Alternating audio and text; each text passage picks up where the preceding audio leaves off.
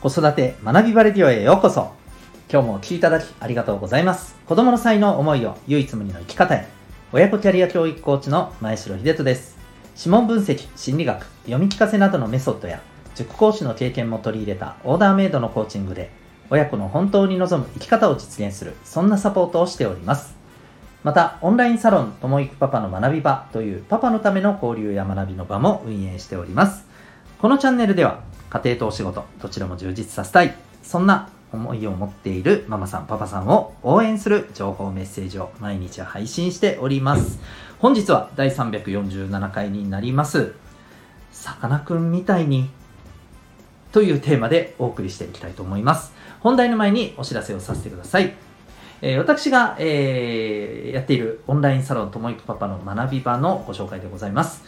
えー、普段ですね、お仕事、そしてお家のことも一生懸命やりたいと。でもなかなか何からやった方がいいのか。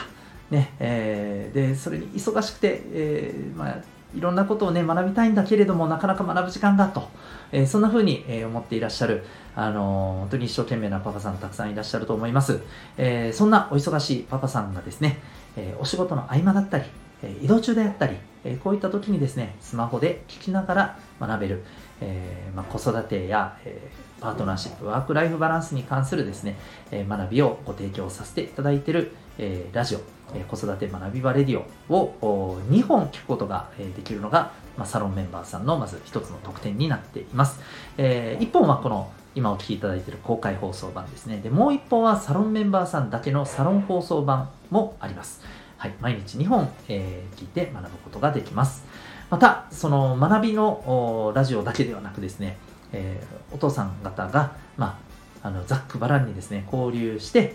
えー、まあ、あのちょっとしたね、えー、気持ちの、はい、切り替えにつながったり、あるいは、まあ、そこで知り合ったことから、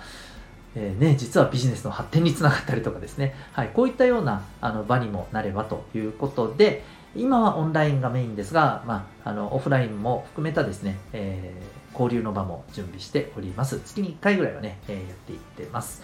えー、そして、さらにさらに、えサロンメンバーさんには大きな特典として、なんと月に1回ですね、個人のコーチングセッションをさせていただいております。無料でです。え、ご希望された方になりますけれども、はい、させていただいておりますので、えー、ぜひ、あの、この辺りも興味ある方はですね、えウェブサイトから、えー、ともいくパパの学び場、えー、内容をご覧になってみてください。それでは、改めまして今日の本題でございます。今日はですね、えさかなクンみたいにというテーマでお送りしていきたいと思います。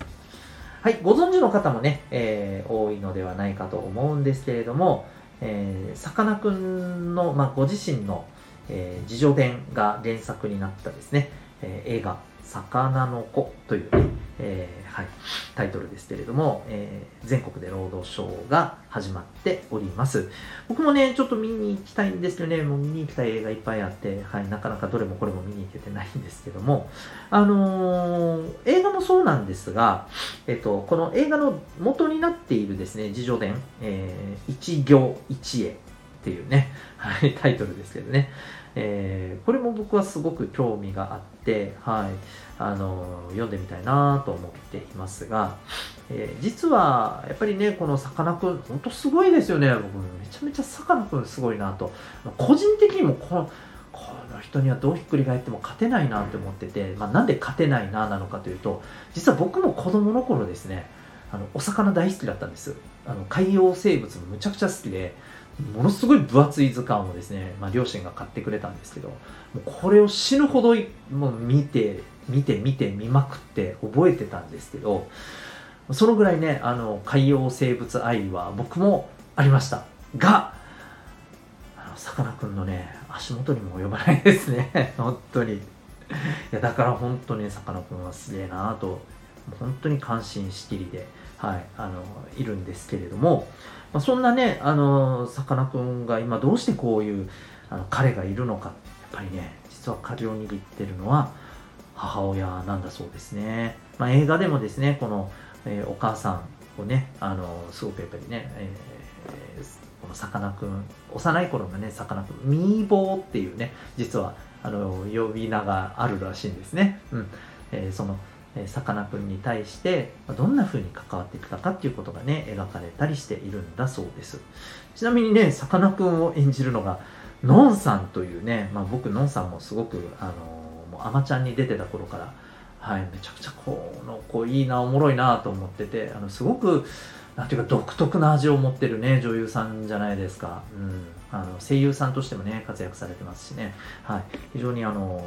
僕も大好きな女優さんの一人なんですけれども、まあ、彼女がね演じてるということでお母さん役が井川遥さんということでねまあねもうこうやって話してる間に、あ、もうやっぱ絶対見に行きたいな。絶対見に行きます。はい。えまあ、それはいいとして、あのー、そう、今日のテーマはですね、さかなクンみたいにというふうに思われてるやっぱりあのママさんパパさんいらっしゃるのではないかと思いますね。要するに我が子に、まあ、要はあの本当にさかなクンと同じようにっていう意味合いではなくですね。要は自分の好きなものをねとことんとことん探求していって好きなように探求していってでそれがね後々、うん、あのその子のものすごいあの持っているキャラクター性、えー、生き方武器となってね生きるためのスキルとなって、えー、それを生かしていってもらいたい。だから好きなものをとことんね追求して探求してもらいたい。そういうふうにね、あのー、考えられてる思いを持ってるママさんパパさんもきっと増えてきてるんじゃないかなと思うんです。で今日はですね、まあ、そんな思いを持ってるママさんパパさんにちょっと耳が痛い話かなとは思いつつ、やっぱ大事なことなので、お伝えしたいなと思うんですけど、えー、っとですね、これ、結局はお子さん次第だと思うんですよ。うん。あの、こういうふうにね、好きなものを追求してもらいたい。ね、あの勉強とか、あの勉強も大事だけど、勉強しなさいとかじゃないと。好きなものを追求して、追求してって、探求してって、これね、形を変えた勉強しなさいと僕は結構類似してる感があると思うんですよね。うんつまりは私たち親のですねやっぱりね、まあ、これあのこれ自体をねなくすことはできないと思ってるしあのそういう思いはあるよねっていうことは、えーね、しっかりあの受け止めていいと思うんですけどやっぱりねこれは私たちのねあくまでね思いであってまあうんちょっときつい言い方をするとエゴであってそうなんですよ。好きなものを探求するっていうねこういうさかなクンのように徹底してね自分の好きなものに全振りしたようなそんな生き方をしたいって思うかどうかも結局お子さん次第なんです。いや僕はそこまで私はそこまでやるつもりはないと。それなりになんか楽しいことを自分なりに、えー、適度にやりながら、えこう安心した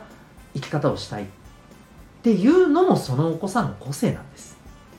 極端な話言えばですよ、うん、大事なのは本当にそれをお子さんが心底したいなと思ってやってるかどうかが僕は大事だと思っていてだからこそ好きなものをやるのが絶対いいから好きなものを徹底的にっていうのもいや徹底的にやりたいかどうかはお子さん次第ですよねっていうことだったりするんですよ。うん。なので、まあ、徹底的にやっていただきたいと思っていらっしゃるのであれば、むしろ、本当にお子さんのですね、あの、なんていうか、自由気まま、自由奔放にっていうこととはまたちょっと違いますけど、あの、お子さんはやっぱりまずよく見ることが重要かと思うんですよね。で、本当にお子さんが一心不乱になるような瞬間っていうのがあった時に、その時間を絶対に邪魔しない。うん。なるだけ、えー、そこはそっと見守るっていうね。そういうことじゃないかなと思うんですお子さんをよく見る。お子さんが一心不乱に何かに集中してる瞬間が、えー、あったらもしかしたらそれがいわゆるその子にとっての何て言うんでしょうさかなクン的な、えー、一つの種かもしれませんよね、うん、でそれは大切にしていていただきたいと思うんです。でもまたそれを見つけたからといって例えばそれがねうんまあ、昆虫だったとしてですよ。あの昆虫にすごく一心不乱にね何か集中してる瞬間を見つけてあこの子は昆虫が好きなんだ。だからっていうことでなんか、えー、親が率先してですね、えー、昆虫の図鑑をバンバンやっていったりほらこういうのが欲しいでしょこういうのもあるよこういうのもやってごらんっていうのはちょっと違うんじゃないかなと思うんですよね。はい。この辺もね、あの、そう、難しいとこなんですけど、基本的にはですね、お子さんをよく見ること、そして、えー、大事にしたいなと思ってる瞬間があれば、そこは、えー、ね、きちんと守ってあげることが重要だと。そこからなんじゃないかなと思います。はい。えくれぐれも、やっぱり私たちはですね、思いを持っちゃうんです。子供にこうなってほしい。これやってほしい。それは勉強してほしいであれ、自分の好きなことを徹底的に追求してほしいであれ、実は同じなんです。形を変えてるだけで同じなんです。大事なのはそこじゃないんじゃないかなというお話でございました。えー、最後までお聴きいただきありがとうございました。また次回の放送でお会いいたしましょう。学び大きい一日を